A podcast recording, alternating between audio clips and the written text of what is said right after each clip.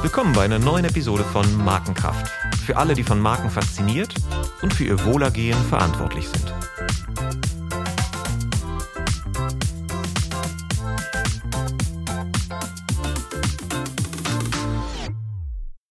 Mein Name ist Olaf Hartmann und ich freue mich heute als Fortsetzung der Reihe rund um multisensorisches Marketing nach der Episode über Soundbranding über einen Mediakanal zu sprechen, der lange Zeit von Markenverantwortlichen, ich sag mal, stiefmütterlich eher behandelt wurde. Das Radio. Lange Zeit mit Abverkaufswerbung gleichgesetzt und seien wir ehrlich, viele Radiospots sind auch heute noch das Äquivalent von Schweinebauchanzeigen. Doch es gibt auch einige Perlen und Case Studies, in denen Radio maßgeblich dazu beigetragen hat, dass starke Marken entstanden sind. Und so hat das Radio sein eigenes Markenversprechen eingelöst, geht ins Ohr und bleibt im Kopf. Dazu spreche ich heute mit einem echten Radiohead, dem kreativen Hans-Peter Albrecht, auch bekannt als HP. In seiner langen Karriere gewann HP alle Preise, die Rang und Namen haben, und seine Stationen umfassten so glitzernde Namen wie Lürzer, Konrad und Leo Burnett, Springer und Jacobi, und heute leitet er mit Charlotte Buffler die Kreativagentur The Wunderwaffe in München. Er ist ein echter Weltenbummler in Sachen Kreativität. Nach mehreren Jahren im Vorstand des ADC Deutschland erhielt er den Auftrag, sich um den kreativen Nachwuchs des Art Director Clubs of Europe zu kümmern. Er hält Vorträge und gibt Seminare und Workshops von Addis Abeba über Hamburg, Sao Paulo bis New York, Peking und Giesing. Seit mehreren Jahrzehnten ist HP in der Jury des ADC und war auch einige Mal in dieser Funktion in Cannes. In beiden Fällen natürlich für die Kategorie Radio. Was gibt es sonst noch über ihn zu erzählen? Ähm, ja, er ist, äh, genau, wie ihr gleich hören werdet, er ist Österreicher und Botschafter für Lürzers Archiv und moderierte viele Jahre an der Seite von Barbara Schöneberger den RMS Radio Award. Willkommen, HP. Ich freue mich darauf, von dir jetzt was auf die Ohren zu bekommen. Ja, in diesem Fall natürlich Grüß Gott. Also, lieber Grüß Olaf, Gott. hallo. Schön, schön mit dir zu plaudern. Erstmal, ja, hoffentlich, bald. Äh, wollen wir sehen, ob das schön ist. Aber ja. wir, wir, wir tun unser Bestes. Bevor wir über Radio und Soundbranding reden, äh, habe ich ein paar schnelle Fragen für dich vorbereitet, auf die du nach Lust und Laune lang oder kurz antworten kannst. Wie viel Zeit haben wir denn? Theoretisch unendlich. Also Gut. Aufnahmeplatz ist genug auf der Festplatte. Bier oder Wein? Ähm, Zurzeit weder noch, ähm, stattdessen ähm, Inge. Inge ist ein, ein Ingwergebräu aus Giesing. Eine ganz tolle handgemachte Ingwerlimonade, die ich heiß und kalt genieße. Hm. Pop, Klassik oder Punk? Alles. Also querbeet, also wirklich quer durch die durch den Gemüsegarten. Das ist, er hat auch mit unserem Job zu tun. Man muss ja äh, für alles offen sein. Ähm, und das kann aber dann auch passieren, dass ich so punkig bin und das ist mir mal passiert. Ich habe die Ode an die Freude vertont mit für Pfanny, freudig auf Pfanny, denn mit Pfanny schmeckt es schmeckt so wunderbar. Das gab einen unglaublichen Skandal. Da haben ganz viele Leute sich aufgeregt, dass ich dieses Meisterwerk der deutschen Sanges- und ähm, Musikkunst dermaßen verunstaltet habe. Hat aber funktioniert. Wir haben sehr viel Püree verkauft.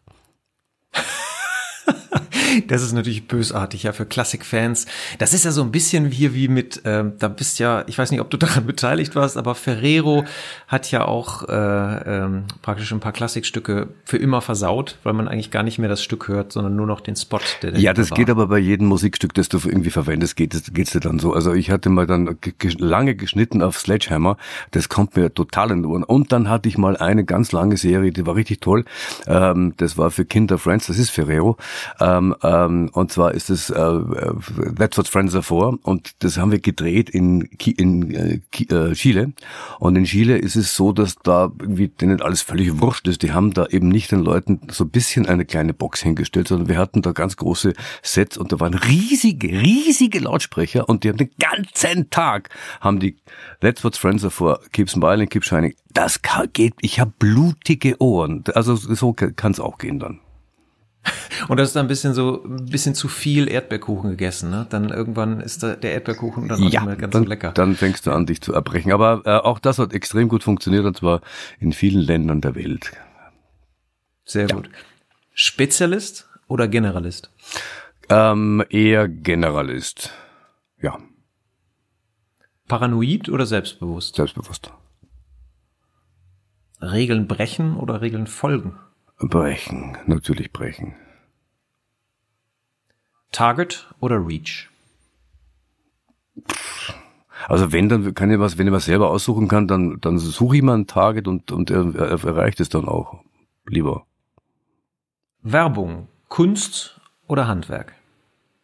Handwerk. Da bin ich ganz bei dir. Es wird schwierig, wenn es. Nein, das ist auch irre. Also ich bin, ich bin jetzt wieder immer wieder verblüfft, wie wir das Handwerk dann so, so gestalten können. Man setzt sich hin, hat eine Aufgabe und da kommt ja nicht der Geistesblitz, sondern man fängt so an, so ganz langsam zu arbeiten, so ein Rädchen, ein Kopf. Wir, wir Österreicher haben wir mehr, mehr Knochen, weil, wir, weil das Gehirn auch mechanisch funktioniert. Und von daher ist man Klick und der Klack und der Klick und, und, und da kommt so ein Eins zum anderen, so, ja, das muss auch noch rein und das ist nicht irgendwie so, ähm, Jeremy hat ja gesagt, er, er, hat, er hatte die besten Ideen beim Du Duschen oder beim Scheißen. Ähm, das ist, das stimmt nicht wirklich. Es ist meistens eine Teamarbeit und man, man gibt das Ping und dann Pong und dann, dann feilt man hier noch ein bisschen. Es ist, hat ein bisschen was von, von so Kunstschmiede zu tun. Das ist dann auch, sieht auch gut aus dann hoffentlich. Aber es ist dann äh, Schweiß und Blut und Tränen und es heiß manchmal und da muss man auch wieder öfter draufhauen, damit was wird. Aber es ist in der Tat eine Form von Kunsthandwerk. Also immerhin Kunsthandwerk. Hm. Und hast du, hast du gar nicht diese Momente, von denen man öfter hört und die ich tatsächlich selber auch schon mal erlebt habe, also wo man, wo man sich voll frisst und mit, mit Informationen und ganz Tag nachdenkt und denkt und denkt und denkt und kommt nicht weiter. Und dann, dann lässt man los und, und geht irgendwie spazieren oder, oder schläft eine Nacht drüber und dann passiert zum Beispiel manchmal, dass man dann morgens aufwacht mit der Lösung und sowas. Also dass da schon unser Gehirn rätselhaft funktioniert. Deshalb das, ja, also das Gehirn, jeder so erzählt. Das Gehirn ist, äh, rätselhaft, das stimmt. Aber ähm, so vollfressen mit Infos, das macht ja alles Spaß. Also das, das, das Geile an, an unserem Job ist ja, du kannst ähm, an einem Tag hast du machst du was für, für, für gegen Fußpilz, äh, Fußpilzcreme. Am nächsten Tag machst du hast du irgendwie ein Auto äh, vor der Flinte und am fünften Tag dann irgendwie eine Schokoriegel. Äh, und du musst aber einigermaßen was wissen über die ganzen Geschichten. Du musst wissen, wie ist es, wird das gebaut und was, was hat es für, für, für, für eine Bedeutung, für jetzt nicht nur für den Markt, sondern auch für die Menschen. Also man ist dann in der Tat voll Informationen, aber ich habe noch nie das Gefühl gehabt, dass ich einen vollen Bauch hätte mit Informationen. Ähm, es ist dann äh, oft so, dass ich sage, was ist das jetzt für eine Aufgabe? Ach, aha davon habe ich noch nie was gehört, ob mir da was einfällt dazu. Und dann äh, wirklich eine Stunde später sage hey, Handwerk an und dann, dann wird der Ambus wieder geschmiert, das heißt man. Und dann läuft, und dann zack, ist eine Idee da und das, oh, guck mal, es, es funktioniert. Es, also die, diese berühmte Angst vom weißen Blatt kenne ich nicht. Ja. Das ist äh, interessant. Aber ich finde auch diese, diese, diese Haltung des Handwerks gegenüber den, den kreativen Werken oder nicht nur den kreativen Werken, sondern grundsätzlich Werken, wenn es um Werbung und, und Marketing, Kommunikation geht, ähm, da habe ich, kann ich viel mit anfangen, weil wir sitzen ja hier im Zentrum der Werkzeugindustrie im Bergischen Land. Und ich, das prägt auch mein, mein Denken. Und gerade der letzte Podcast ging um das Thema, wie Werkzeuge unser Denken prägen. Ne? Ja, also, wahrscheinlich ist das, das, was der Wöpf kennt. Ich bin ja hier zu Gast bei Giesing Team, also einer der besten Produktionsorte für, für Radio und Audio. Und Wöpf, der Mann, der da draußen die Regel hat bedient, der sagt, der Remscheid, Remscheid, das kenne ich doch. Das, das ist wahrscheinlich das Werkzeug dann gewesen, die Werkzeugbranche. Voilà, ja, genau. da, da ja, haben wir es Aber ich habe letztens einen schönen Satz gesagt, wir sitzen ja in der Provinz, aber ich habe einen schönen Satz gehört, in der Provinz denkt man tiefer. Aber das wollen wir jetzt nicht vertiefen. Ähm, du, äh, da ich in Linz geboren bin, ja, kann ich da komplett ja. das Ding unterschreiben, weil da heißt ja in Linz beginnt, also ganz schlauer Satz. Ähm, in, und da, das ist ja dann auch Provinz. Aber noch eine kurze, kurze Nachtrag zu Jean Remy. Ähm, ich, ich, ich schaffe es ab und zu, dass ich nachts oder abends beim Schlafen gehen ähm, mich programmiere und mit das Problem mir nur mal auseinandersetze und nachdenke, was kann man denn da machen? Und tatsächlich passiert es mir ab und an beim Duschen, dass die Lösung dann rauspoltert. Also nicht aus dem ja, Körper, voilà. sondern aus dem, äh, mit dem Hirn. Kopf, ja, Kopf. Voilà, ja. voilà. Da ist, der, ist die Musterbildungsmaschine äh, äh, dann angesprungen ja. und am nächsten Tag purzelt das dann raus. Super. Aber wo wir gerade beim Linz sind, das ist eine Steilvorlage jetzt äh, zu dir als Mensch. Du bist in Linz aufgewachsen. Ähm, womit hast du denn in Linz dein erstes Geld verdient? Äh, ich habe Zeitungen verkauft. Ich war, da war ich, da war ich noch, da war ich noch im Gymnasium. Ich, das Gymnasium habe ich übrigens ähm, ähm, gekündigt, aber ich bin da vorzeitig dann, also nicht vorzeitig. Ich war lange genug da, gefeiert. aber ich bin dann, ich habe dann gekündigt. Ich war, ich war Schulsprecher und habe mich dann geeinigt, dass das nicht dass das mit uns nichts wird. Und ich, während ich aber in, im Gymnasium war, in Österreich hatte man noch Samstag Schule, ich nicht, weil ich musste ja Zeitungen verkaufen. Ähm, und da war ich so, keine Ahnung, was, 15, 16 und ähm, hatte dann eben, ähm, das kennst du ja auch auf der Straße, Leute anbaggern und, und irgendwie irgendwie denen was umhängen. Ähm, Samstag, die Samstagzeitung verkaufen, äh, geht am besten über die, über die Kinder von, von von den Leuten. Das Kind angucken und dann so, hallo und grinsen und dann, Mama, wir brauchen eine Zeitung, wir brauchen eine Zeitung, wir brauchen keine Zeitung, no, wir brauchen eine Zeitung. Ja. Das, ähm, das war mein erstes Geld. Also dann danach halt so Sachen wie Würstelbraten und dann Skilehrer und das, das übliche Programm, was man als Österreicher so macht. Okay, und wofür hast du das Geld ausgegeben? Ähm, zum Ausgehen, äh, Disco. Also mit 15, 16 geht man ja dann irgendwie in die Disco, hat noch kein wirklich Alkohol, aber so, man muss ja dann irgendwie den Abend irgendwie an, an sich mal an was festhalten. Und wie haben deine Eltern dann darauf reagiert, dass du dann das Gymnasium gekündigt, gefeuert das, das hast? war nicht so ganz einfach, weil meine Mutter war am, am gleichen Gymnasium Lehrerin. Äh, das war, ein war bisschen, das der Grund vielleicht? Nein, nee, nee, ganz und gar nicht. Es war ein bisschen, es war Nein, sie hat es wirklich total mit Fassung getragen, gesagt, du musst machen, was du willst. Und, hm, und das war also wirklich super. Also ich, ich ziehe mein, immer meinen Hut von meiner Mutter ohnehin. Also Anne Rose, ein tolles, tolles Mädchen. Ähm, das war für sie super schwierig. Sie hat dann versucht, ein bisschen über mir vertraute Lehrer oder Professoren Einfluss zu nehmen, aber die Fronten waren extrem verhärtet und ich war wirklich Revoluzer. Ich, ich wollte eine Lehrerin loswerden oder eine Professorin, wie es in Österreich heißt, loswerden, hatte erst alle hinter mir, habe mich auch abgesichert bei den Lehrern, bei den Schülern, bei den ähm, Eltern und alle sind abge abgesprungen und ich stand dann alleine da und dann dachte ich mir, gut, dann sterbe ich alleine und dann gehe ich und dann sehe ich mich nie wieder. Naja, und so, okay, so war das dann auch. Das ist zu saftig, HP. Jetzt musst du erzählen, was denn der Anlass der Kündigung ja, nee, der war. Anlass war, war wirklich ganz super objektiv und richtig. Die, diese, diese Lehrkraft, diese Frau, die konnte, war einfach super schlecht. Die war also einfach ganz schlechte, hat die Kinder schlecht behandelt, hat, hat schlechte Noten verteilt aufgrund von ähm, Antipathien und, und den anderen Sympathien und die war wirklich eine, unter jeder Kanone. Und ähm, das, das hat man an mich als, als Schulsprecher herangetragen. Ich habe sie auch gehabt und, ähm, und sagte dann, okay, dann machen wir was dagegen. Und habt ihr denn alle was gegen sie? Und dann haben alle gesagt, ja, wir haben was, wir wollen die nicht, die kann nicht unterrichten, die muss jetzt weg hier.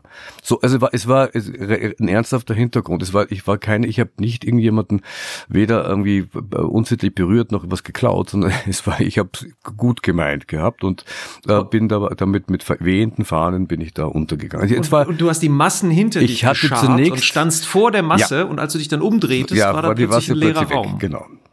Genau so war. Und das war dann auch, ich fand es dann natürlich ultra cool, weil ich hatte ein sechsstündiges Meeting mit dem Direktor des Gymnasiums und dieser Lehrerin, sechs Stunden und ich, ich als damals dann 17 ähm, und habe das durchgestanden und äh, am Ende war mir aber klar, ähm, das ist wohl, äh, ich bin nicht auf dem längeren Ast, sondern auf dem anderen und die sagte dann auch, der wird eh bei mir auch wieder durchfallen und lalala.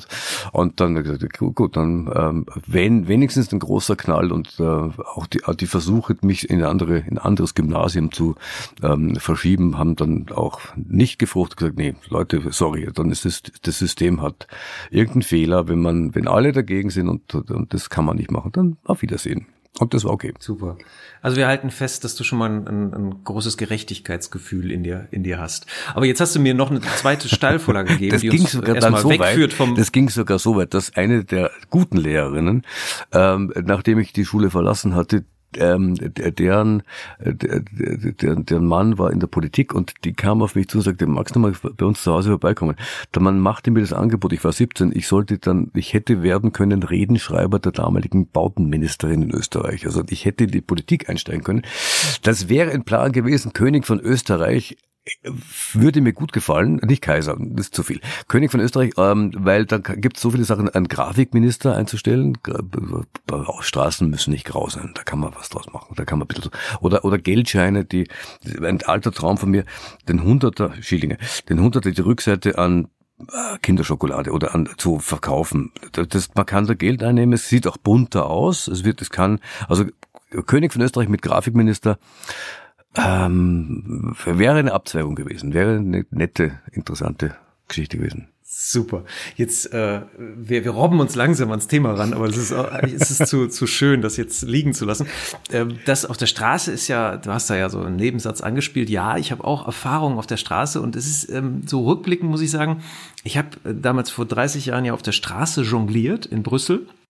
Und wenn ich jetzt auf äh, 30 Jahre zurückschaue und was ich alles im Marketing und in der Kommunikation und in der Werbung so gelernt habe, muss ich sagen, das war eigentlich ein Mikrokosmos. Hast mhm. du das auch so erlebt? Ja. Also das, was eigentlich damals funktioniert hat in diesen Situationen, seitdem ist nicht so viel dazugekommen. Also Publikum sozusagen erstmal gewinnen, du brauchst Aufmerksamkeit, du musst das Publikum erstmal da behalten.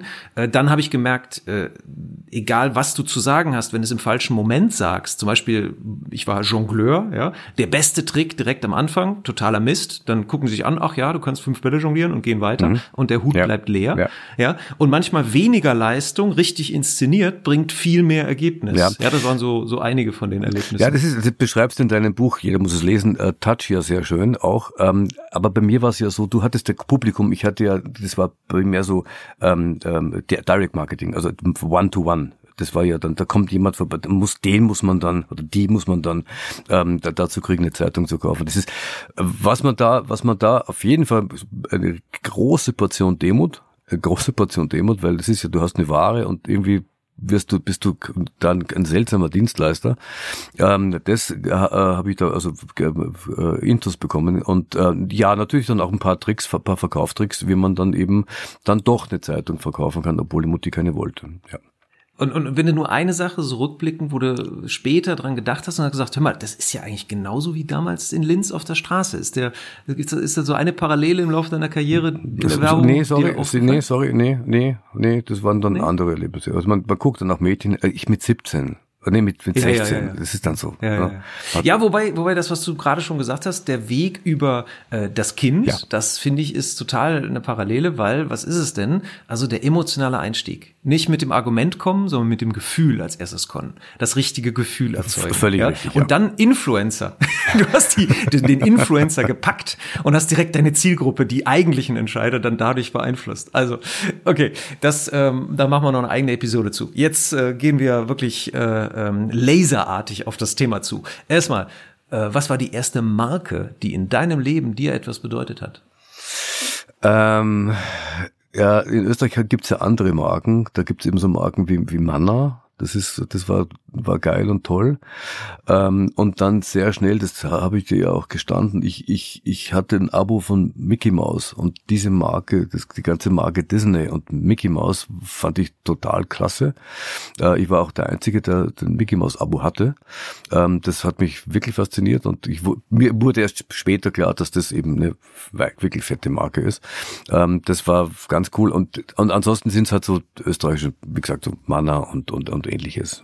Mhm. Und, und Mickey Mouse war natürlich auch mit, mit Texten stark verbunden, ne? Der genau. Ingenieur ist nichts zu schwören. Absolut. Da gab es doch diese deutsche über, wie hieß die Übersetzerin ähm, nochmal? Da war eine ja, genau, der fällt mir jetzt auch nicht aber die, die ist großartig, hat auch ein eigenes Museum. Ähm, Frau Doktor so und so. Äh, das war, also das hat mich schon sehr schnell geprägt. Also Mickey Mouse und, und dann andere und Bücher. Ja? Also ich habe gelesen, ganz viel, irre viel gelesen, ähm, obwohl kann man Mickey Mouse lesen nennen. Es hat mich also, dann sind es halt so Stories auf den Punkt bringen und das hat man, das, wenn man das ähm, regelmäßig ähm, konsumiert, glaube ich schon, dass was hängen bleibt. Ich wurde ein unglaublich schneller Leser. Ich habe also Bücher wirklich durchgepflügt, mache immer noch. Ich pflüge Bücher durch.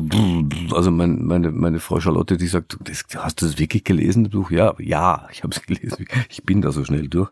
Das ist so eine Übungsgeschichte und natürlich dann in Bildern und in Abkürzungen und Ingenieur nichts zu schwer und zack, pum, peng und, und alles, was, was, was Comic so, so drin hat, ähm, das hat mich dann schon so ein bisschen geprägt. Ja, super. So, jetzt sind wir endlich beim Thema. Wie kamst du denn zum Radio? Ähm, zum Radio, ist so ein bisschen wie die Jungfrau zum Kind. Ähm, ich habe also im ADC natürlich dann gesagt, okay, wo in welche Jury gehe ich und, und das hat sich dann irgendwie so eingepegelt, dass ich ähm, immer in Radiojurys bin, ähm, war und bin ähm, und das dann eignet man sich das Ganze dann auch an. Ähm, es war natürlich eine Zeit, ähm, ich als ich äh, in der Werbung ein bisschen Karriere machte, war war Fernsehen noch relativ gebremst. Also ich bei Springer Jacobi, da ging gerade das Privatfernsehen los los und davor hatte man ähm, nur Zuteilungen, was, was Glotze anging und musste mit, mit Radio dann halt das Ganze dann aufstocken und, und ähm, diesen Visual Transfer versuchen zu kriegen. Ähm, bei S&J war es dann, war es dann sehr viel mehr, also da, da gab es dann seit eins und ähm, ähm, ähm, RTL Plus, die kamen dazu und dadurch konnte man mehr Filme machen und war dann aber plötzlich auch dann, ey, jetzt haben wir einen Film und äh, so viel kriegen wir da doch nicht an Werbezeit und dann müssen wir dann doch mit Radio weiter und so. Also damals war Radio schon so ein Ergänzungsmedium. Ähm, wir haben aber dann auch festgestellt, ähm, und das ist dann, das ist, ich habe ich hab Ferrero viel zu verdanken. Ferrero ist ja für viele Kreative so ein rotes Tuch.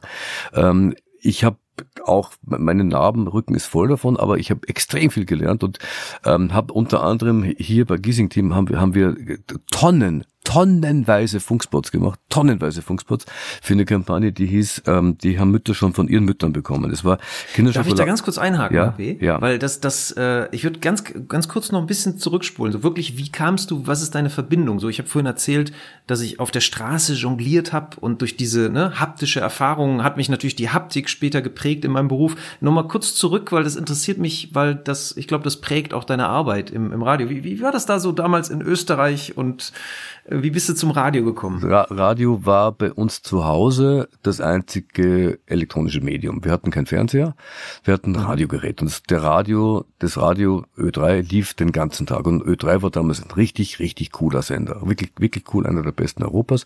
Mit tollen Sprechern, mit tollen ähm, unterschiedlichen Angeboten. Es gab Country, es gab äh, äh, Instrumental, es gab Pop natürlich. Und den ganzen Tag lief Radio. Ich hab bei uns die Wohnung, die Sozialbauwohnung habe ich äh, ver ver verkabelt. Also in jedem Raum gab es einen Lautsprecher, den ich angesteuert hatte von meinem Kinderzimmer aus. Ich habe dann später festgestellt, wenn ich den, wenn ich das nicht in die Lautsprecherausgabe gebe, den, den Stecker, sondern in das Mikrofon, kann ich die ganze Wohnung abhören. Das habe ich, das war aber nicht so witzig.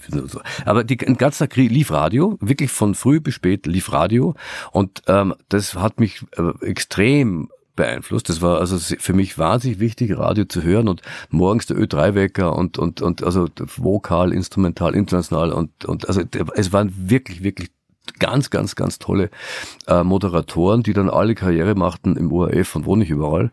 Ähm, und das hat mich, das hat mich ähm, ich habe bei uns gab es den Fernseher erst, also glaube ich 13, 14, 15, da gab es einen Fernseher und davor nur Radio. Und ähm, das war das war toll und das hat war dann auch so weit, dass ich dann sogar auf Kurzwelle dann ähm, ähm, Radio hörte, weil ich da wusste, ah, da gibt's noch einen, in Luxemburg so einen Sender und der hat auch noch geile Musik dann. Ähm, und das fand ich dann super spannend. Das war in der, das habe ich sogar auch mitgenommen. Ich fand dann, ähm, äh, als ich nach Frankfurt kam, kompletter Kulturschock von Wien nach Frankfurt und da gab's dann AFN, den amerikanischen äh, Sender, den Sender für die für die für die ähm, Army.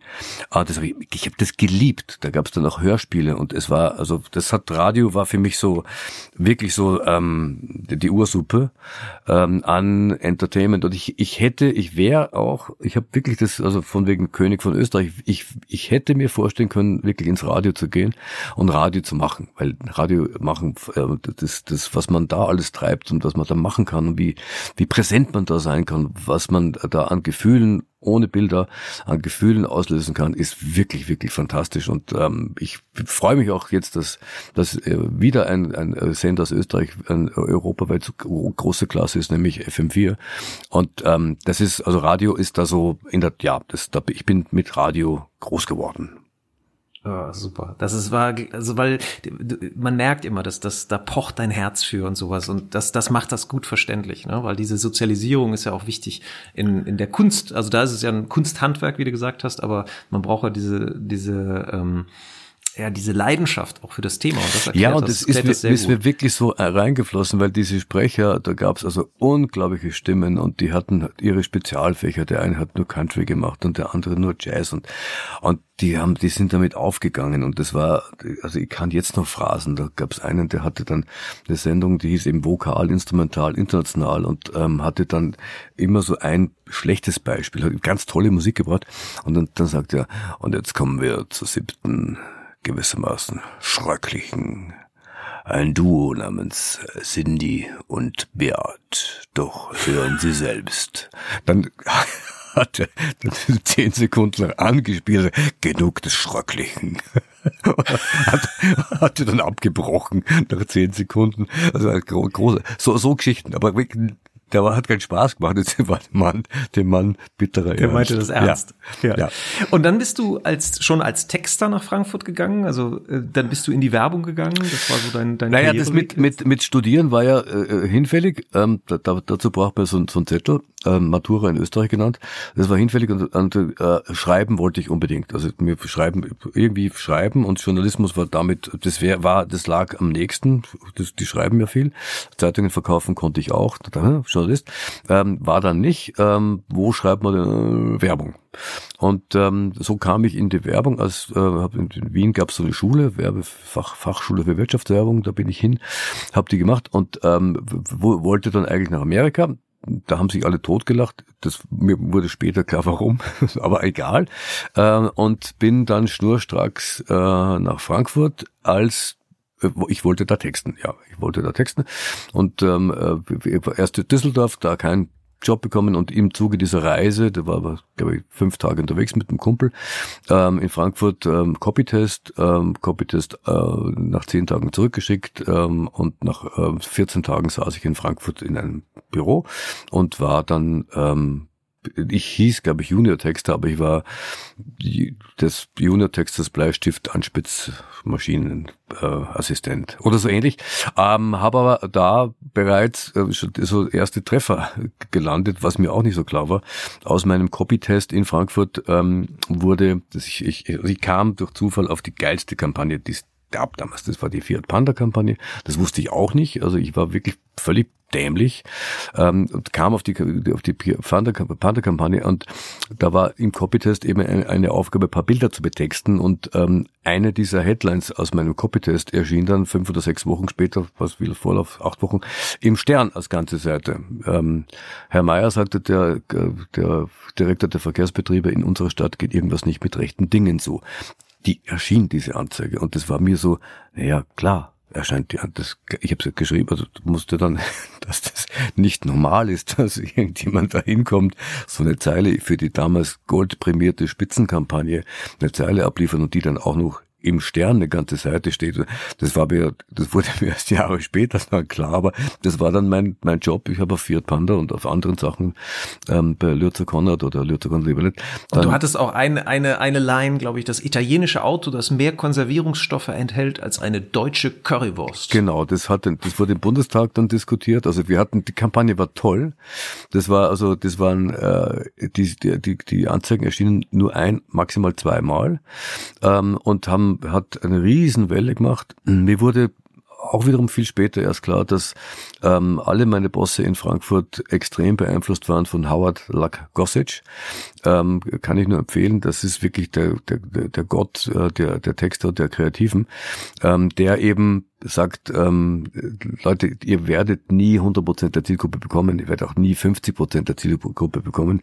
Wenn ihr 30% habt, die euch lieben, mehr ist, wer, wer braucht denn nicht? Wer hat schon 30 Prozent Marktanteil? Und Fiat hatte damals 5 Prozent Marktanteil. Und, die Kampagne und was man ja zum Einordnen auch noch erinnern muss, also die, die jüngeren Hörer, die wir vielleicht haben, der Fiat Panda war damals eigentlich ein Nicht-Auto. Ja. Also er hatte kein einziges, keinen einzigen Vorteil, der ihn hervorhob gegenüber anderen Auto. Er war klein, hässlich, eckig und eigentlich von Anfang an mehr oder minder eine Nullnummer.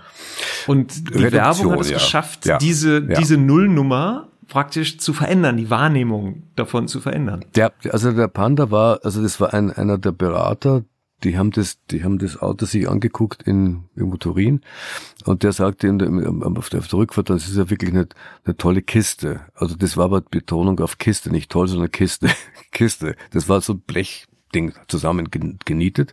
Ähm, eben damals so ein bisschen Energiekrise auch dem geschuldet und das hat so gesehen in die Zeit gepasst. Was, was die Werbung, was, was die Agentur, was wir dann daraus machen konnten, war wirklich großartig.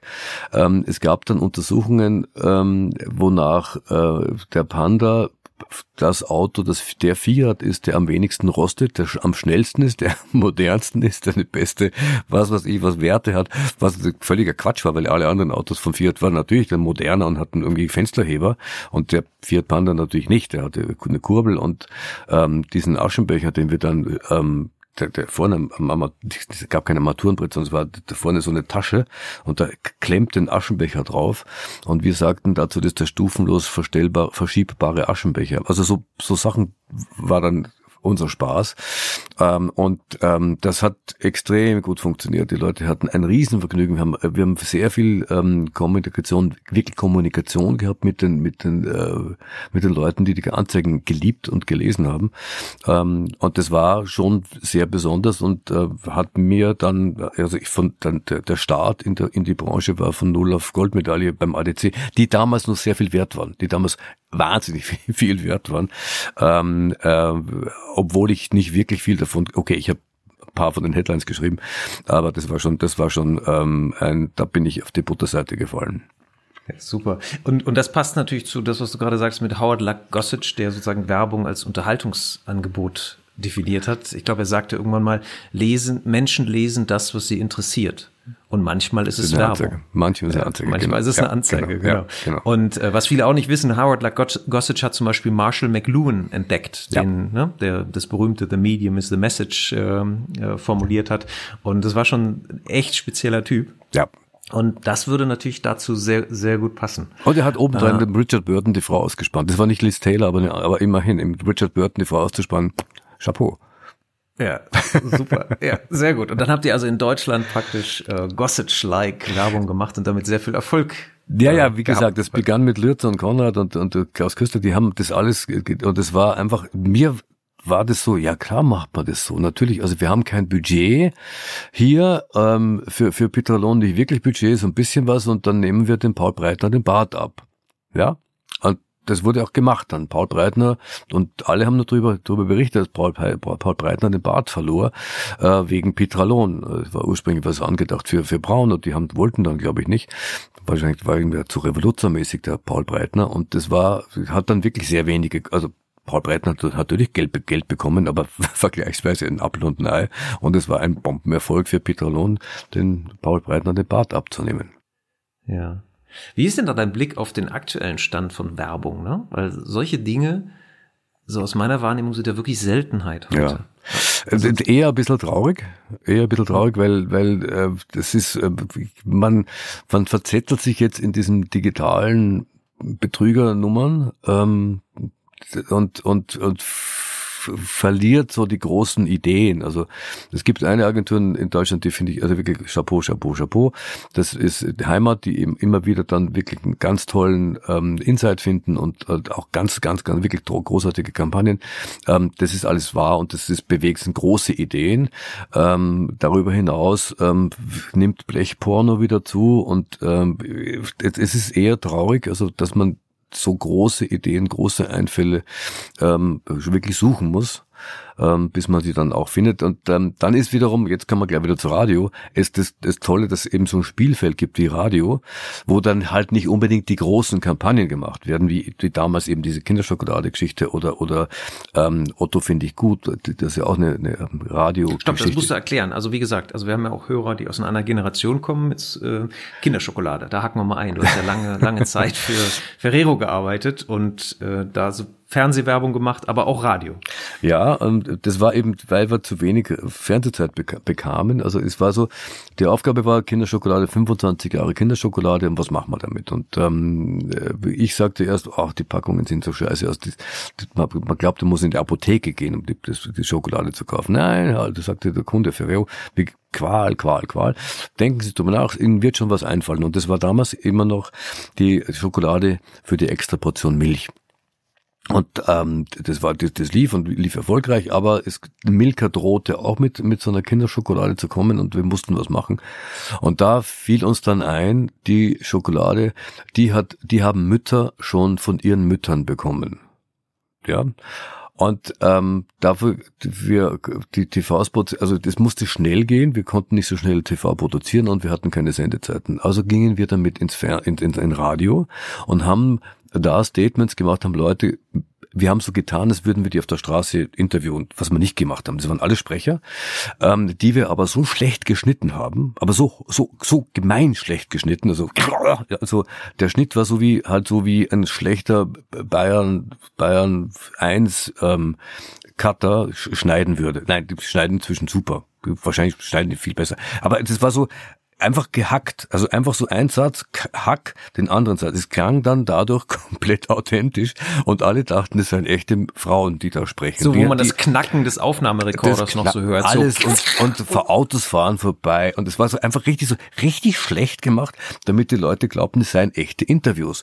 Und das haben die Leute auch geglaubt. Und, und, und diese Frauen sagten, ja, ich kann mich nur erinnern, ich habe meinen damals ganz langsam gelutscht und, und so, die, die, die Schokolade. Und, ähm, und das hat unglaublichen Erfolg gehabt. Es hat wahnsinnig Erfolg gehabt. Ähm, wir, wir haben dann, ich weiß nicht was, 30. Na, erzähl mal kurz, ganz, ganz, ganz kurz, weil ich kenne den Spot, aber erzähl noch mal ganz kurz. Also das heißt, die, ja. die, die Frauen wurden interviewt die wurden interviewt, Frage, die, oder was? Die, die wurden interviewt, ähm, ähm, ja, kind schon, äh, ja, die, die habe ich schon als Kind bekommen von, mein, von meiner Mutter ähm, und jetzt gebe ich es an meine Kinder weiter. Also das war so der Inhalt. Also ich, Kinder schon, ja, Kinder schon kennt, ja, ja, ach, die habe ich als Kind schon bekommen. Ich habe mich immer, ich immer, musste immer teilen mit meiner Schwester und, und so. Also, oder mhm. ich, ich, ich, ich durfte mir manchmal welche holen, wenn, wenn Wechselgeld war und so. Also so Geschichten einfach, wo, wo die Mütter sich erinnert haben, wie sie als Kind äh, Kinderschokolade bekommen haben. Und ähm, wahrscheinlich haben sie gar keine gekriegt. Und aber jede Mutter dachte sich dann, boah, wenn die das bekommen ja. haben schon und die sind haben jetzt eigene Kinder, das muss ja dann also irgendwie aus, aus der psychologischen Perspektive, ja, Social Proof, die ja. deutsche Mutter und die Kinderschokolade. Ja. Ne? Und, und, äh, und das war, das war unglaublich. Wir haben wirklich das, die, die Zahlen schossen durch die Decke. Nur mit Radio. Nur mit Radio. Und was, was, was wir damals auch festgestellt haben, ist, dass der Außendienst von Ferreo hielt das für eine der größten dicksten und fettesten Kampagnen für, für, von Ferrero überhaupt, weil die im Auto erwischt wurden. Also die die schauen ja nicht so oft Werbefernsehen, die wurden tagsüber, wenn sie halt wieder dann zum Edeka oder zum äh, wie auch immer gefahren sind, wurden die im Auto permanent erwischt und haben sich dann noch mehr eingesetzt für, für, für, für Ferrero. Die haben eh einen super Außendienst, aber die haben sich noch mehr eingesetzt, weil sie gesagt, ja, das, ich muss da unbedingt jetzt liefern, weil die haben so eine fette Werbung laufen. Ich muss das jetzt noch weiter in die Läden reinbringen. Ähm, und das war also ah, okay. rundum. da sieht man wieder den Effekt der Werbung nach innen auch. Ne? Absolut. Dann steht der Außendienstler mit einem breiten Kreuz vor dem Kunden und sagt, hör mal, ja. ihr müsst das einlisten Listen, das kriegt gerade jeder mit, das ja. ist, läuft überall. Ja. Also, Ab, ne? ja, ja, also dieser Effekt ist, ist nicht, also der ist nicht zu unterschätzen. Der Außendienst, was der Außendienst eben dann im Autoradio dann eben an Druck, dann das ist ein Druck an Freude. Ha, ich hab, mhm. ich kann endlich wieder reinverkaufen, super und die geben Gas und die lassen mich nicht alleine und also so ähm, geil. Das ist eben auch ein eine eine der der geheimen Vorteile und geheimen Waffen von Radio, dass man da Leute kriegt, die so. man äh, an die man erstmal gar nicht so denkt, ähm, dass man die das eben super. auch Da muss ich jetzt mal einhaken, bevor wir die unterhaltsamen Geschichten von der Kreation, da möchte ich gerne gleich noch hören, wie du wirklich die die extra Portion Milch auch ins Radio gebracht hast, das schon, aber das passt jetzt sehr, sehr gut, weil in der Wahrnehmung von Marketingentscheidungen und Markenverantwortlichen ist Radio sowas, wie ich am, im Eingang gesagt habe, sowas direkt neben Schweinebauchanzeigen. Mhm. Und da gibt's eine, ich habe es angedroht, ne, äh, gibt eine Studie von Ebiquity, äh, Re-Evaluating Media, die kommt aus UK ursprünglich, wurde dann aber auch in Belgien und in anderen Ländern gemacht, wo einfach mal untersucht wurde, nach welchen Kriterien be also beurteilen denn Marketingentscheider die un unterschiedlichen Kanäle. Und da ist nicht wirklich was Besonderes dabei. Da sagt man ja, triggers a positive emotional response. Ja, genau. Äh, erreicht die richtigen Leute zur richtigen Zeit. Ja, genau. Und dann ähm, increases campaign ROI, also den, den Return on Investment, der soll. Und Brand mhm. Salience, also Markenbekanntheit, Markenmentale Verfügbarkeit soll gesteigert werden. So, also nix, wo ein irgendwie was vom Hocker haut. Und das sind also die Kriterien, nach denen die Media Entscheidungen treffen. So. Und dann hat man sie gefragt, so, und jetzt gibt's hier die ganzen Mediakanäle, TV, Radio, Social Media, Online-Video, Cinema und so weiter. Ordnet die doch mal bitte ein, wie ihr denkt, bezogen auf die von euch jetzt definierten Kriterien, wie effektiv ist das denn? Und äh, rate mal, was da auf Platz eins ist. Nach wie vor natürlich noch Fernsehen. Die Glotze. Ja, so. Klar. Genau, die Glotze. Das, das, da ist Einigkeit. Direkt danach, aus Wahrnehmung der Marketingentscheider, kommt aber Online-Video. Und direkt danach, kurz danach, Social Media. Mhm. Und dann irgendwo auf den mittleren Die haben alle Plätzen, Bob Hoffmann nicht gelesen. Die kennen alle Bob Hoffmann ja, nicht. Genau, die, kennen, die genau, kennen, genau, die kennen alle Bob Hoffmann nicht. Genau. Und, und dann kommt irgendwo unteres Mittelfeld kommt Radio und ganz am Ende Magazine. Die wirken ja gar nicht mehr. So, und dann ist Ubiquity hingegangen und hat ähm, auf der Basis von, von über 50 externen Studien der eigenen Datenbasis ähm, äh, ausgewertet, welche Kanäle welchen Beitrag wirklich leisten zu, zu Kampagnen-ROI. Und rate mal, was auf Platz eins ist? Fernsehen. Ja, so viel herrscht. Einigkeit. Ja. Aber direkt auf Platz zwei kommt Radio. Radio. Mhm. Und dann kommt auf Platz drei, das ist sehr überraschend, ganz normale Tageszeitungen. Und auf Platz vier Magazine. Und dann sind sie hingegangen und haben mal geschaut, wo fließen denn die Investitionen heute rein? Und da killt Social Media und Online-Video Ja. alles. Ja. Und dann haben sie gesagt, äh, so, jetzt bewertet aber nochmal, wie günstig ist denn das eine? Und dann, dann kommt das zweite, ja, natürlich, Social Media ist total günstig. Online ist ja, Ja, total easy, ja, pro, ja. Und genau das Gegenteil ist der Fall. Ich verlinke das Ganze in den Shownotes, da müssen wir über die Details nicht mehr sprechen, aber ich wollte einfach nur darauf hinweisen, dass was du gerade sagst, das Radio total unterbewertet wird von seinem Beitrag zu dem Gesamtkampagnen-ROI. Und das ist zusammen mit auch anderen, auch analogen Medien, die ja schon lange tot sein sollten, Ja. die aber nach wie vor extrem gut wirken und extrem günstig sind, auch in ihrer Wirkung. Die einen ein irres Vertrauen auch haben, also speziell Tageszeitungen, für die ich ja auch brenne, ich finde Tageszeitungen auch ganz wichtig und toll, ähm, haben ein irres Vertrauen, die Leute glauben den Tageszeitungen einfach dann auch, we- weil sie auch dann, die auch nicht so viel Scheiße schreiben oder nicht so, so viel Müll bringen wie der ganze, äh, ganze Sermon, der im, im Internet da hin und her aufpoppt. Ähm, nee, das ist also Radio, kann man auch wirklich ganz unterschiedlich einsetzen. Ja, es wird für Schweinebauch eingesetzt. Ähm, aber du, äh, nochmal zurück zu Gossage. Ähm, die Schwierigkeit bei, bei, bei Radios, äh, jetzt eine nationale Radiokampagne, das kann sehr teuer werden. Ähm, speziell, wenn man eben nach dem alten Prinzip, ich muss meine Zielgruppe komplett erreichen, vorgeht. Ich kann mit Radio aber ganz preiswert eine Stadt erobern, indem ich beispielsweise jetzt, wenn man hier München nimmt, einen Sender nehme, UFM oder keine Ahnung, Energy, und ich nehme nur den Sender, ich nehme nur den Sender. Dann habe ich, und ich, ich, ich baller die Leute zu auf dem Sender und dann krieg ich die Hörer von dem Sender alle auf meine Seite. Das heißt, mit sehr geringem Aufwand habe ich schon mal eine Wurzel geschlagen in einer Stadt, indem ich mit einem einzigen Radiosender, weil die Leute, die hören den ja immer wieder, die haben ja Stammhörer, und selbst wenn das nur von mir aus 15 Prozent der Münchner sind, die einen so, so einen Sender hören, aber damit habe ich schon mal eine Wurzel und kann da rumherum, drumherum bauen. Und das ist ganz ideal. Das, da ist Radio super dafür, weil die Leute haben den Sender eingeschaltet, bleiben da drauf.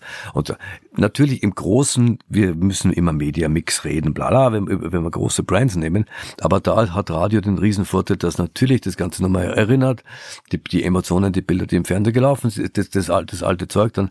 Nur noch viel mehr Spaß macht es mit Radio selbst irgendwie eine, eine, eine, eine große Nummer zu machen. Und das war die vorhin zitierte Kampagne für, für Otto. Otto finde ich gut, war eine Radiokampagne. Und die, das war ein Claim, den konnte jeder rauf und runter sprechen, ist auch nicht so schwierig.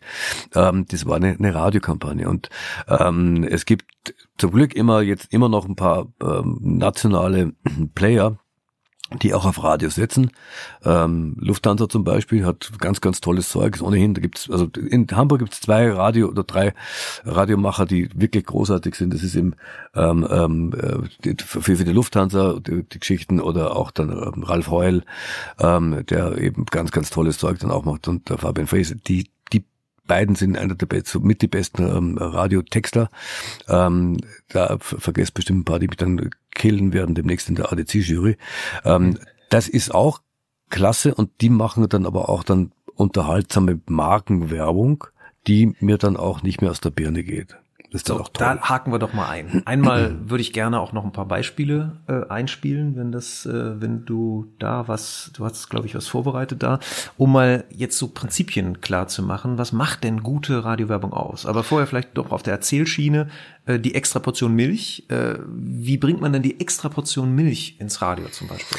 Ähm, die extra Portion Milch ist ja zunächst mal ein, ein, ein ähm, so, ich, ich erzähle jetzt nicht, wo, wo die herkommt, aber äh, also da ist in Kinderschokolade ist in der Tat weniger Kakao und dafür mehr von der Milch drin, um so neutral zu sagen. Jetzt ist ähm, hatten wir die die Radiospots und wollten natürlich die extra Portion Milch zum Klingen bringen. Wie klingt denn die extra Portion Milch? Okay, volle Transparenz kurz. Ne? Der Claim ist ja jetzt abgeschossen worden, weil Ja. er darf nicht mehr gesagt werden, Ja. weil ähm, das ist sozusagen ein, ein Negativaspekt von diesem Framing, dass man denkt, da ist wirklich Milch drin, in Wirklichkeit war es aber Milchpulver. Ja. Und, und das Beste aus einem Drittel Liter Milch. Das heißt dann auch noch das, der reduzierte Teil, zum Beispiel bei, bei Entrahmte Nutella Milch. oder ähnlichem. Ent, ne? entrahmte Milch. Wir reden von Entrahmte Milchpulver. Milch, auch Ja. das noch. Gut. Aber trotzdem, wir, wir betrachten das jetzt aus der Perspektive. Ausgangspunkt war, war durchaus, durchaus okay.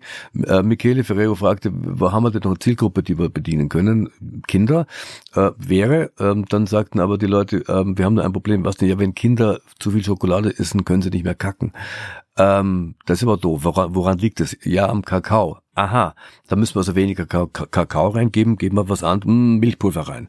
Und jetzt so kam das Produkt so viel ich weiß, zustande. Und ähm, dann ähm, äh, kann man aber un un nicht ganz, das wäre nicht ganz okay, wenn man eine Kampagne machen will, Kinderschokolade, da kann ihr Kind dann kacken. Das ist ja nicht so richtig super. Mit der extra Portion Milch hat es dann funktioniert. Äh, Und ja, jetzt war die Frage, wie, wie denn diese extra Portion Milch klingt. Und die äh, Kinderschokolade hat eine eigene tolle Markenwelt, ist klinisch sauber. Zweieinhalb Kinder ähm, Vorort ähm, VW Golf Cabrio oder so oder äh, jetzt ein Dreier Cabrio. Ähm, Vater geht arbeiten, Mutti ist eher zu Hause. So war die Welt. Das war die Welt von Kinderschokolade, also sehr, sehr, sehr, sehr traditionell. Ähm, und ähm, wie, welche, welche Milch ist denn da in dieser Welt? Welche Milch kommt denn da rein? Und da ist auf keinen Fall äh, eine, eine Milch drin, die mm, äh, macht, weil in Kinderschokolade Milch kommt nicht wirklich aus einer Kuh oder da ist auch keine Kuhscheiße oder da ist auch nicht jala. Das ist ja die, das ist so mehr so die Alpenmilch. Das ist auch nicht die extra Portion Milch. Die extra Portion Milch ist, ähm, die klingt so.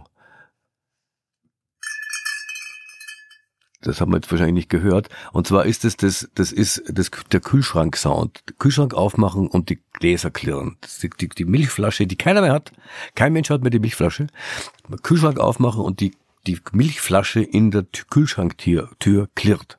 Oh, das ist super. die perfekte Kinderschokoladenmilch. Die ist sauber, die ist ähm, gesund, die ist äh, Man klinisch spürt rein. sofort die Kühle, auch die Kühle de, des Glases. Sie ist frisch, ja, sie ist frisch und das ist die extra Portion Milch, mit der wir dann gearbeitet haben und die dann auch ähm, in den Spots drin war und die auch das Bild für die extra Portion Milch dann gegeben hat. Die ist eben nicht eine Nuckelflasche oder sowas, sondern die extra Portion Milch, ah, dieses klare, saubere, was ich meinem Kind da Gesundes gebe. Ja. Ein super Beispiel, weil das, das ist auch indirekte Multisensorik. Ne? Da, da, Ja. da kitzelt sofort im Kopf und man hat bestimmte, zum Beispiel haptische Reize, ne? die kühle Da- Flasche das in der ist Hand. ohnehin, also ich durch deine durch deine Multisensorik äh, ähm, ähm, Studien und auch die Geschichten, die ich da ab und an begleiten durfte, ist mir wurde mir dann auch klar, ähm, was denn eben Sound und ähm, Töne an Haptik auslösen. Ähm, das nächste Riesenbeispiel nicht von mir, ähm, das eben zu einer Milliardenmarke wurde, ähm, nur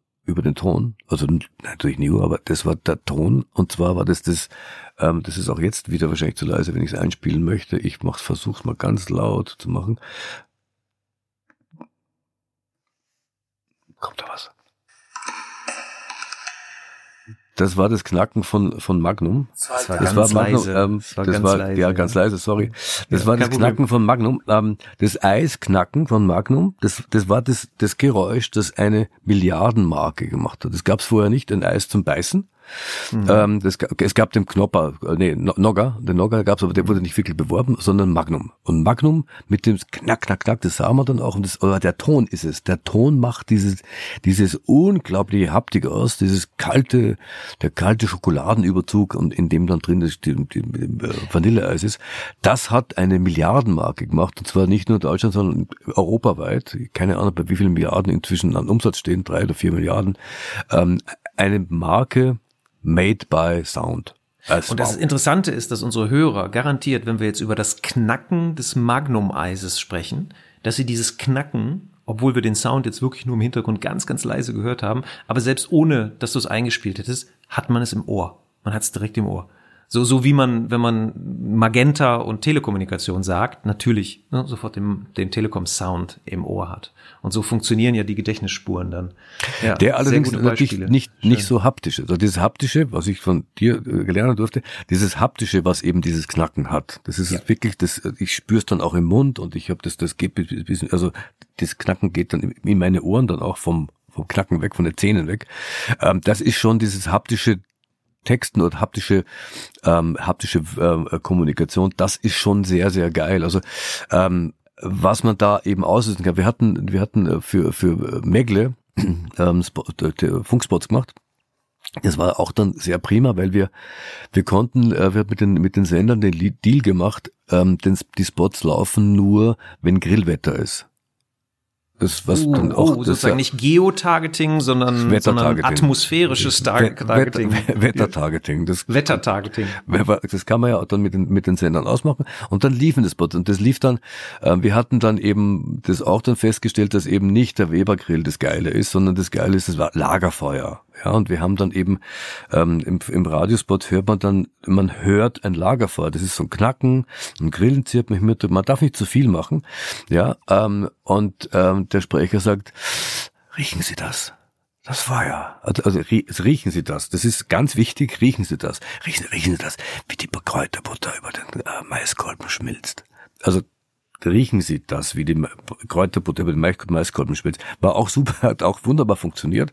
Ähm, und das war auch dann Haptik. Das geht, das ist haptisches, ähm, macht sofort Pfützchen auf der Zunge ähm, ja. und ist aber völliger Blödsinn. Äh, riechen Sie das im Radio? Ja. Bist du besoffen oder was? Äh, ja, geht. Und da mal kurz eingehakt. Also das finde ich finde ich sehr sehr gut. Das heißt, erstmal wir haben einen Moment des Bedürfnisses. Das heißt, der, das Wetter ist heiß ne? und, und da entstehen halt bestimmt, bestimmte neue andere Bedürfnisse, als wenn es regnet. Ne? Und das, da gehört halt Grillen dazu. So, der, und Radio erlaubt dann in dem Moment, eben erstmal da ein gutes Targeting draufzusetzen, was du gerade gesagt hast, nämlich äh, Targeting nach Bedürfnissituation. Nicht nach Zielgruppe, sondern einfach grundsätzlich dieses Bedürfnis entsteht bei gutem Wetter. Dann der zweite Punkt, den du gesagt hast, wir können regionaler natürlich sehr gut die Leute erreichen und dann natürlich auch über die Tageszeiten. Ne? Das heißt, Pendler erreicht man zu einer anderen Zeit als zum Beispiel äh, Menschen, die zu Hause sind an den frühen Nachmittagsstunden. Das heißt, genau diese, diese, diese, das, was eigentlich das Hypertargeting so verspricht. Also wir liefern dir die Zielgruppe genau so, weil wir die ganzen Cookies setzen und dann die, die Leute im richtigen Moment sozusagen ansprechen können, äh, haben wir hier beim Radio auch, aber auf eine qualitativ andere Weise, weil wir auch noch verstehen, in welcher Körpersituation sie sich befinden. Sie sitzen im Auto, sie haben keine Ablenkung, sie sind aufnahmebereit ähm, über die Zeiten und, und, und das macht, macht Radio zu einem eigentlichen Targeting-Medium auch.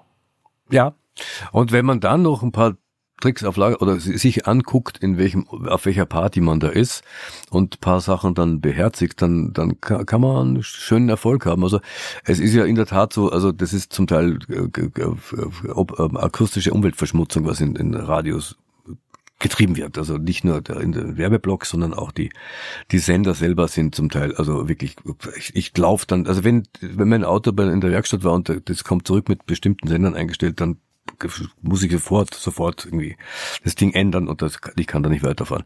Ähm, ist nicht nur in Deutschland so, das ist also, ähm, gab, ist weltweit so. Das Erlebnis hatte ich auch in, in China, als ich zum Flughafen gebracht wurde in Peking, der Taxifahrer ab und so aus dem Fenster rotzend. Das macht man dann, also aus dem Fenster raus ist okay, ins Auto nein.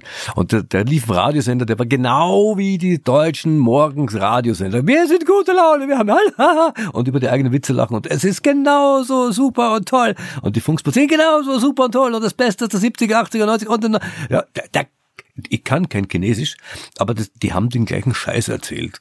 Da bin ich Wo kommt sicher. das denn her, HP? Das ist ja so ein bisschen wie der Bahnsprech, also die Art, wie, wie Bahnmitarbeiter Ansagen machen. Das ist ja auch immer auf die gleiche Weise. Ich, wenn ich den, Wo kommt denn diese Art ich, von Wenn ich den er, erwischt, der das erfunden hat, erschlage ich ihn mit einem nassen Lappen. Ich weiß es nicht. Es ist, ich weiß, es ist, es gibt uns aber auch eine Chance, ähm, uns, uns Kreativen, nämlich da hat er gegenzuhalten mit dem Funkspot. Und ähm, einer der besten Funkspots, ähm, ich spiele ihn jetzt nicht, weil es zu leise ist, aber ich kann ihn ganz gut vormachen. ähm, du musst erstmal gucken, dass du in diesem, in diesem Terror, ja, der da häufig herrscht, dir eine Insel baust. Und da gibt's einen Spot, der beginnt mit fünf Sekunden lang. Fünf Sekunden, fünf Sekunden lang Hühnergackern. Und dann sagt ein Sprecher, in Oldesloe ist auch zur Weihnachtszeit nichts los. Aber darauf kann man ja auch trinken. Gluck, gluck. So. Jetzt erklär doch mal einem Schnapshersteller, dass du fünf Sekunden Hühnergackern brauchst, damit Moment, du klar Moment, und die. Auflösung war welche Marke? Oldesloe, Oldesloe, der Wind, Wasser, Weizenkorn. Sorry, äh, egal. Okay, danke schön, Oldesloe, der danke schön. Wind- Jetzt, sorry. jetzt, jetzt hingen wir an deinen Lippen. Du hast das super nachgemacht und jetzt hast du die Auflösung nicht geliefert. HP, das Ja, gibt's ist, doch nicht. Das ist, das ist einfach der Cliffhanger. ähm, Old- der Wind, Wasser, Weizenkorn. Ja, so, das passt dann auch noch dazu.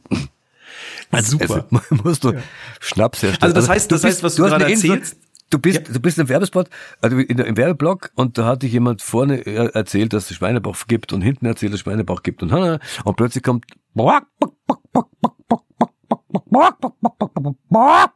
Fünf Sekunden. Fünf Sekunden. Das ist teuer. Rechnet das mal hoch. Der, der Spot ist 20 Sekunden und also fünf Sekunden davon sind Hühnergackern, damit man weiß, irgendwie ist es hier am Arsch der Erde, nämlich in Oldesloe. Und in Oldesloe ist auch zur Weihnachtszeit nichts los, da kann man aber auch drauf trinken. Und der Sprecher hat auch eine Stimme, die sehr viel getrunken hat schon.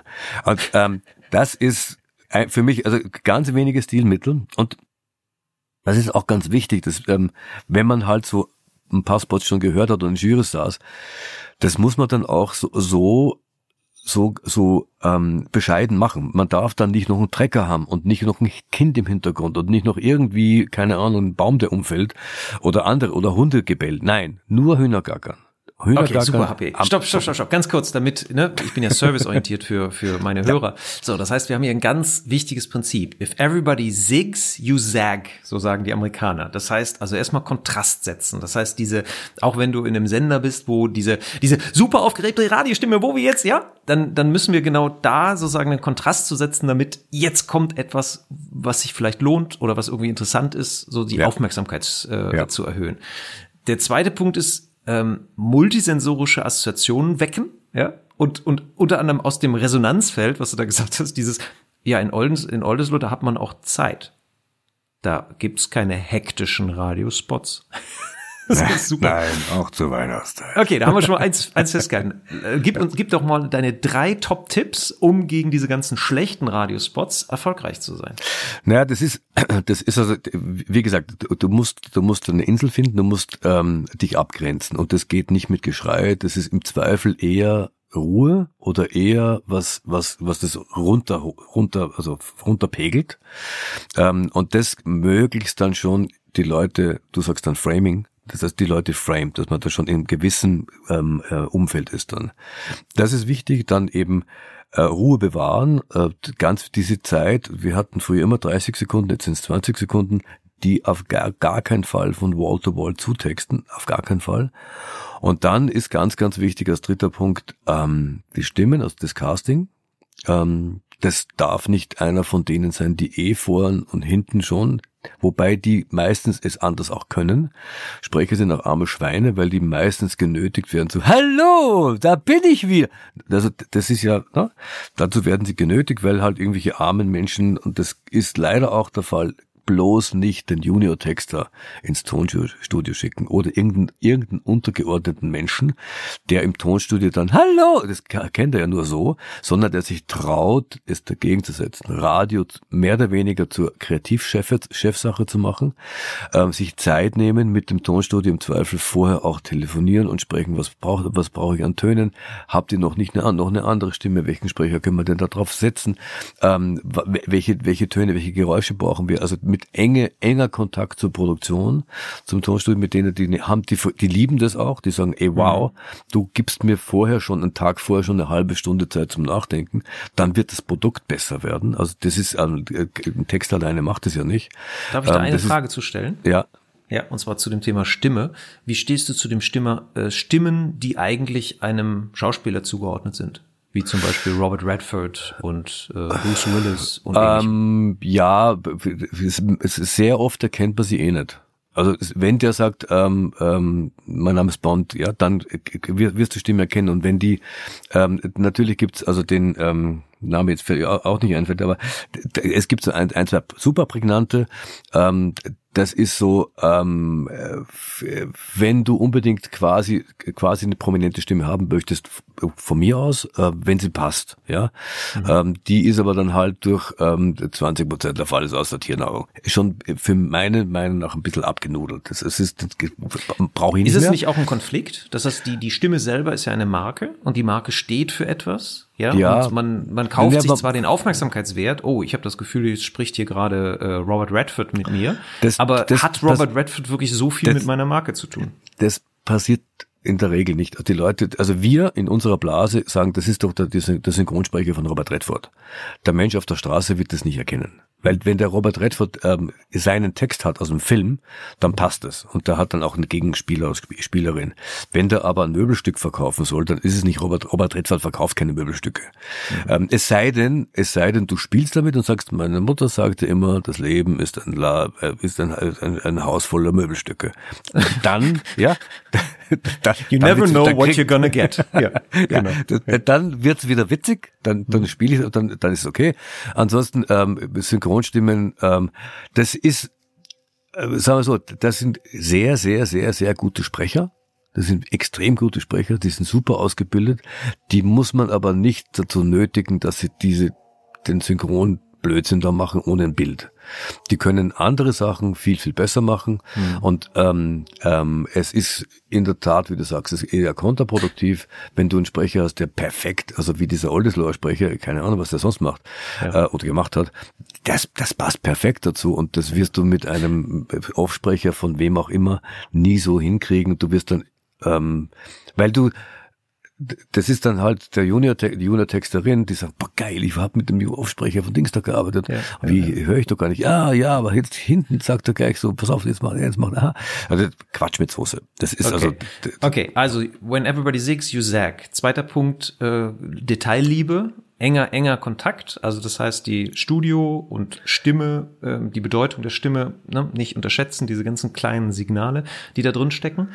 Und ein dritter Tipp noch? Ähm, also Stimme grundsätzlich, also Zeit. Zigzag ist, heißt ja, heißt ja, okay, okay äh, runterfahren, ähm, dann Detail mit den Studios und eben das Stimmencasting, das, das Casting ist mhm. ganz wichtig. Nicht mal eben Osterlameng. Super. Und dann vielen Dank dafür. Und im, im Media-Mix, wenn du sagst, so im Rahmen der Markenbildung, welche Rolle würdest du dem Radio primär zuordnen. Also wenn man über Kampagnenplanung nachdenkt, sollen wir Radio integrieren in unsere Kampagnenplanung, ja oder nein? Was wäre so aus, sozusagen aus deiner Erfahrung, was sind die Kampagnen, die besonders gut von oder besonders stark von Radio profitiert haben? Ähm, du kannst, Radio ist ähm, eine perfekte Note. Du kannst alles machen mit Radio. Also wirklich alles. Du kannst große Marken aufbauen, brauchst du viel Geld. Du kannst lokal unterwegs sind. Du kannst, du kannst es, du kannst TV, wenn du die, die TV leisten kannst, damit unterstützen und verlängern. Mit Radio ist wirklich es ist wirklich alles möglich. Ähm, ich tendiere, weil es zurzeit einfach immer schwieriger und teurer wird, eine nationale Kampagne zu machen.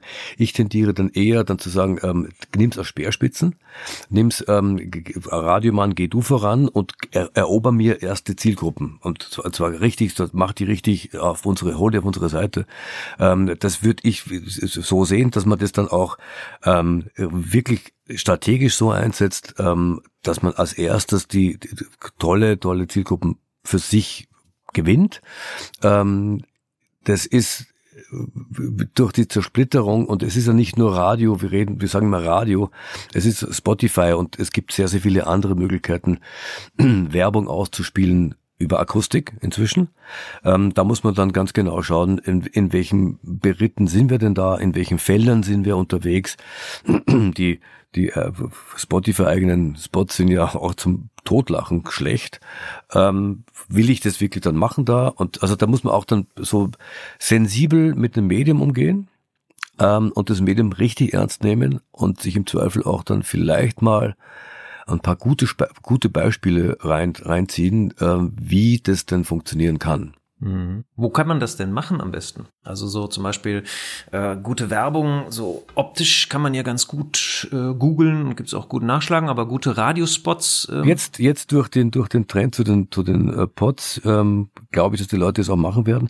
Du kannst ganz einfach auf die ADC-Seite sehen und die Gewinner gehen und und die Gewinner Radiospots der letzten Jahre die reinholen. Das ist super. Das, das kannst du machen. Mhm. Das kannst du machen und es gibt auch eine, eine internationale Seite, Adforum, glaube ich, heißt die. Da kriegst du alle Spots aus Cannes. Ähm, auch die kostet nichts. Du musst nur sagen, ja, ich möchte, ich möchte das be bekommen. Du kannst, du kannst da alle internationalen Spots reintun. Und das ist dann wirklich, wirklich klasse. Und ähm, ich hatte mit, mit meinem leider verstorbenen Freund Klaus Funk hatte ich mal die Idee, wir wollten eigentlich mal eine Radiosendung machen, die nur Funkspots zeigt. Ähm, das wäre großartig gewesen, weil es gibt inzwischen so ein unglaubliches Spektrum, also die Fantasie und die Möglichkeiten, die Kreativität in Radiospots zu bringen, ist unermesslich. Es ist wirklich unfassbar.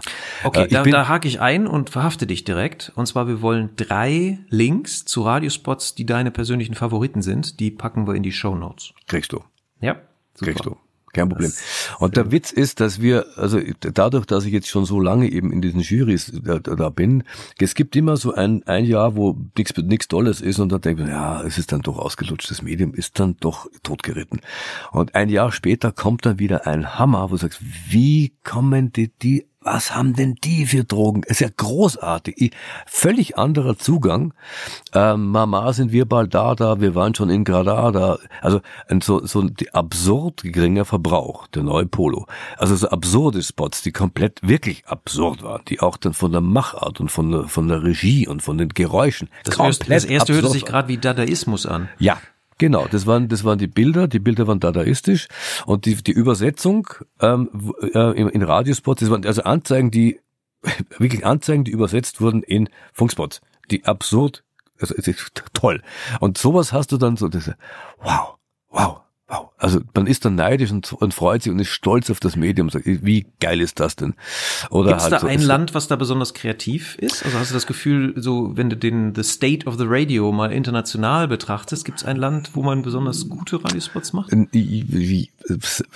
Also das ist die, schwierig, schwierig zu beantworten, weil die Spots, die wir in Jurys hören, ist immer die Frage, wie weit sind die denn wirklich, ähm, wie breit sind die gestrahlt?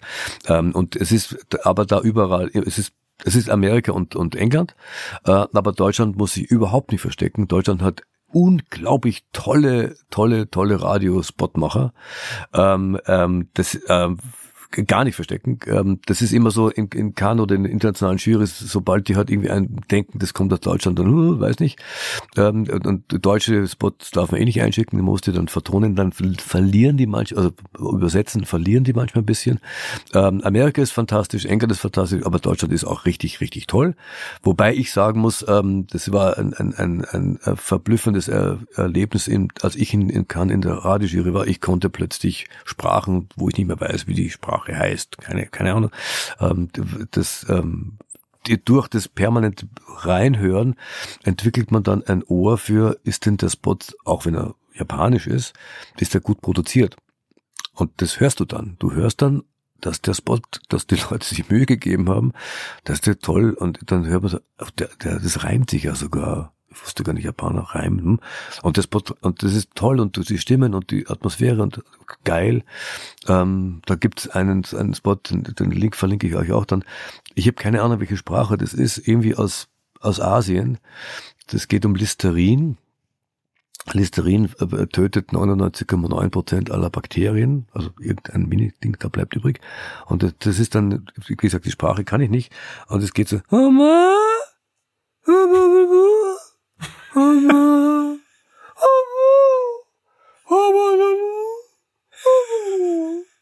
Listerine, Listerine mouthwash kills 99% bacteria.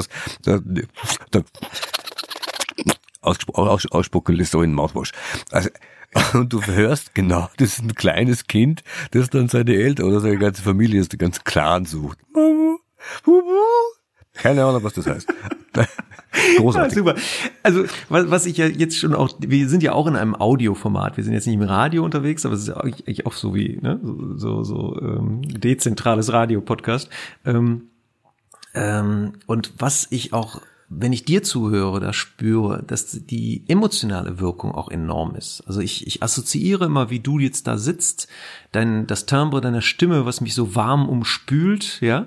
Und, und das glaube ich auch, dass das ein wichtiger sozusagen Suchfilter ist, wenn meine Kampagne auch eine Emotionalisierung braucht, dann ist natürlich diese Chance, über eben diese Audioformate zu gehen ähm, und, und mit viel geringeren Produktionskosten. Man kann die Emotionalisierung natürlich auch über Fernsehspots machen. Ja. Ähm, aber Radio ist ja in den Produktionen noch viel, viel, viel günstiger. In den Schaltkosten auch. Ähm, hat man plötzlich die Möglichkeit, seiner Marke wirklich Emotionen, Leben einzuhauchen. Äh, absolut, da, da gibt es also wirklich ganz tolle Beispiele. Lustigerweise ist es so, dass äh, in Österreich, Schande über, über mein, mein Heimatland, dass da die Funkspots alle fast nur äh, aus Sprache bestehen. Sprecher, Gegensprecher, Sprecher, Sprecherin. Ähm, was ich super schade finde, zum, zum Teil sehr komisch. Also ähm, Wolf Haas hat, äh, hat sehr gute Funkspots äh, produziert vor, keine Ahnung, 35 Jahren ähm, für Mazda. Ähm, aber nur Sprecher.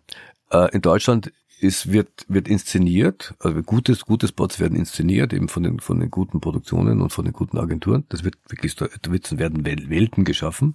Aber es gibt auch, auch hier ganz großartige Beispiele, wie nur die Stimme da plötzlich dich so dermaßen packt, dich so dermaßen packt. Es gibt einen Spot, ich weiß nicht, ob ich den noch finde irgendwo, für Peugeot, ne, für Renault, für Renault, für Renault, und der, der, der Text ist ein völlig beschissener technische, technische Daten oder technische Größen, was denn, keine Ahnung, wie viel, wie viel äh, CO2 das Auto nicht mehr braucht oder irgend so ein Quatsch. Und das wurde gesprochen von Otto Sander. Mhm. Olaf, Gänsehaut. G Gänsehaut über CO2-Ausstoß von einem scheiß Auto. Otto Sander spricht dir das so dermaßen, dass dir, du kannst, ein Parmesan, du kannst ein Parmesan reiben auf deiner Haut. Es ist unglaublich. Das war CO2-Poesie. ja. Das, nein, es war keine Poesie, es war einfach so, so ein blöder, so ein blöder Text, so ein technischer Text und von Otto Sander ja. gesprochen. Boah, lecker, ja, ja, das, das, das finde ich sehr spannend. Was, was mir auch so gerade noch so in der Assoziation kommt, ist natürlich dadurch, dass man, was du vorhin gesagt hast, dass man natürlich regional auch sehr, sehr gut erstmal eine Stadt nehmen kann, ja. kann man natürlich auch sein Storytelling daran schleifen. Das heißt, man kann schauen, welche Stories wie verfangen. Man kann daraus Testmärkte natürlich auch gut ähm, sagen. Wir, wir, wir schauen jetzt mal, wie das in, in Hamburg, nur Groß, Großraum Hamburg, äh, schalten wir jetzt ein halbes Jahr Spots mit dieser Storyline und schauen mal, was passiert. Und, und äh, das ist ein überschaubares Invest. Und wenn sich das bestätigt, dann wäre natürlich klar, man muss demografische Unterschiede auch äh, berücksichtigen, aber grundsätzlich kann man sagen, dass, äh, dass es ein guter Indikator ist, ob mhm. sich eine nationale Kampagne auch lohnt. Ja?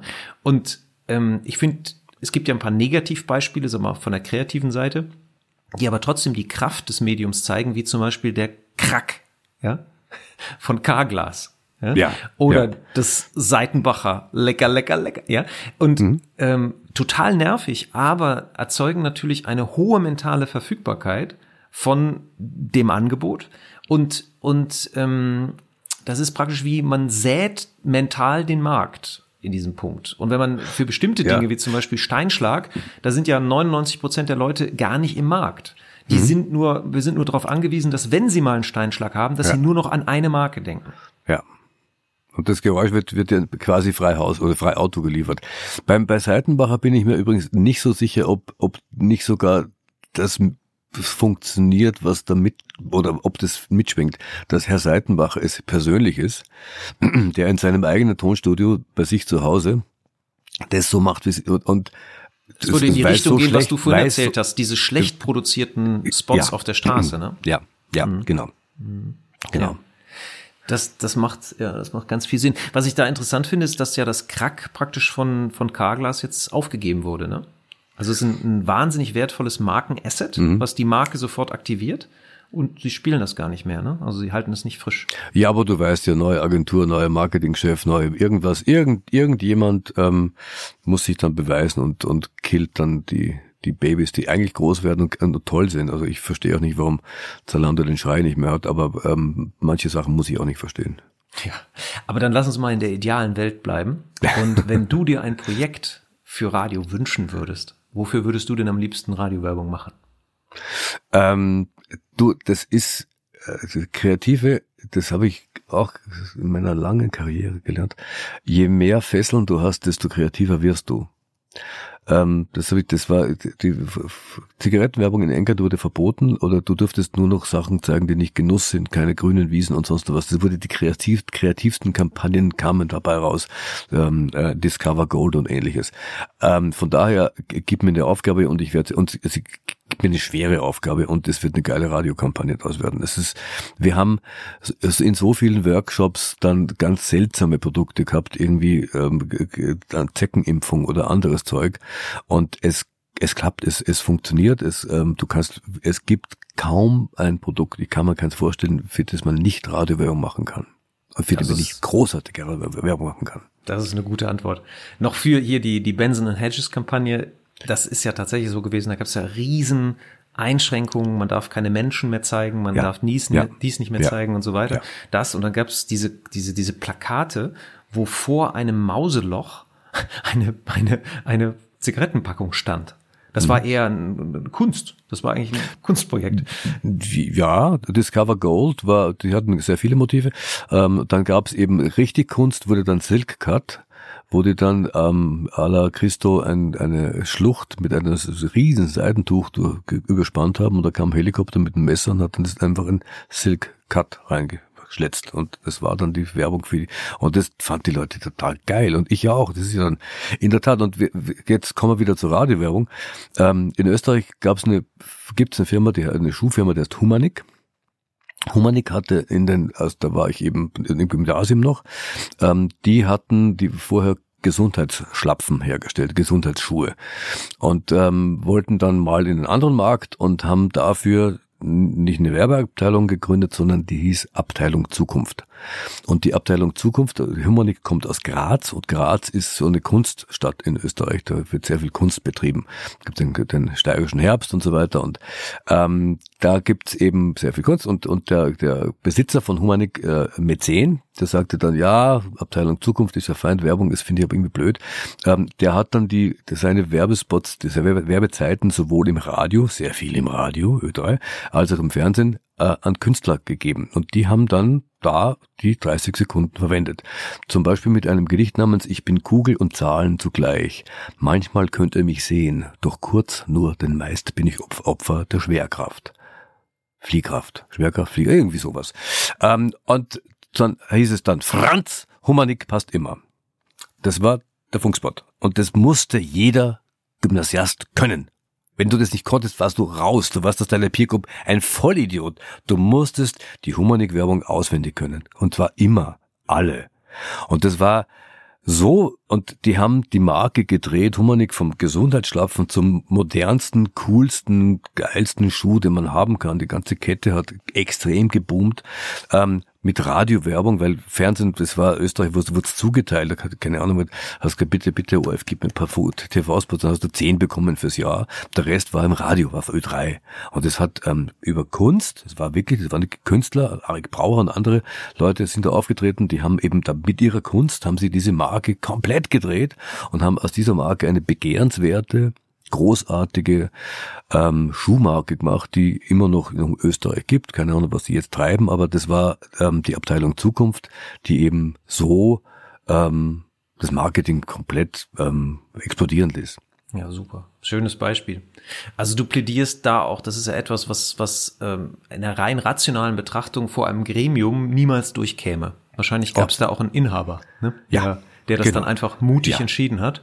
Genau so. Ja, genau. Und dann die implizite Strahlkraft von diesen, das sind ja symbolische Akte. Das ist ja, ne? also ja. wir nutzen Künstler, so und da steckt ja schon ganz viel drin.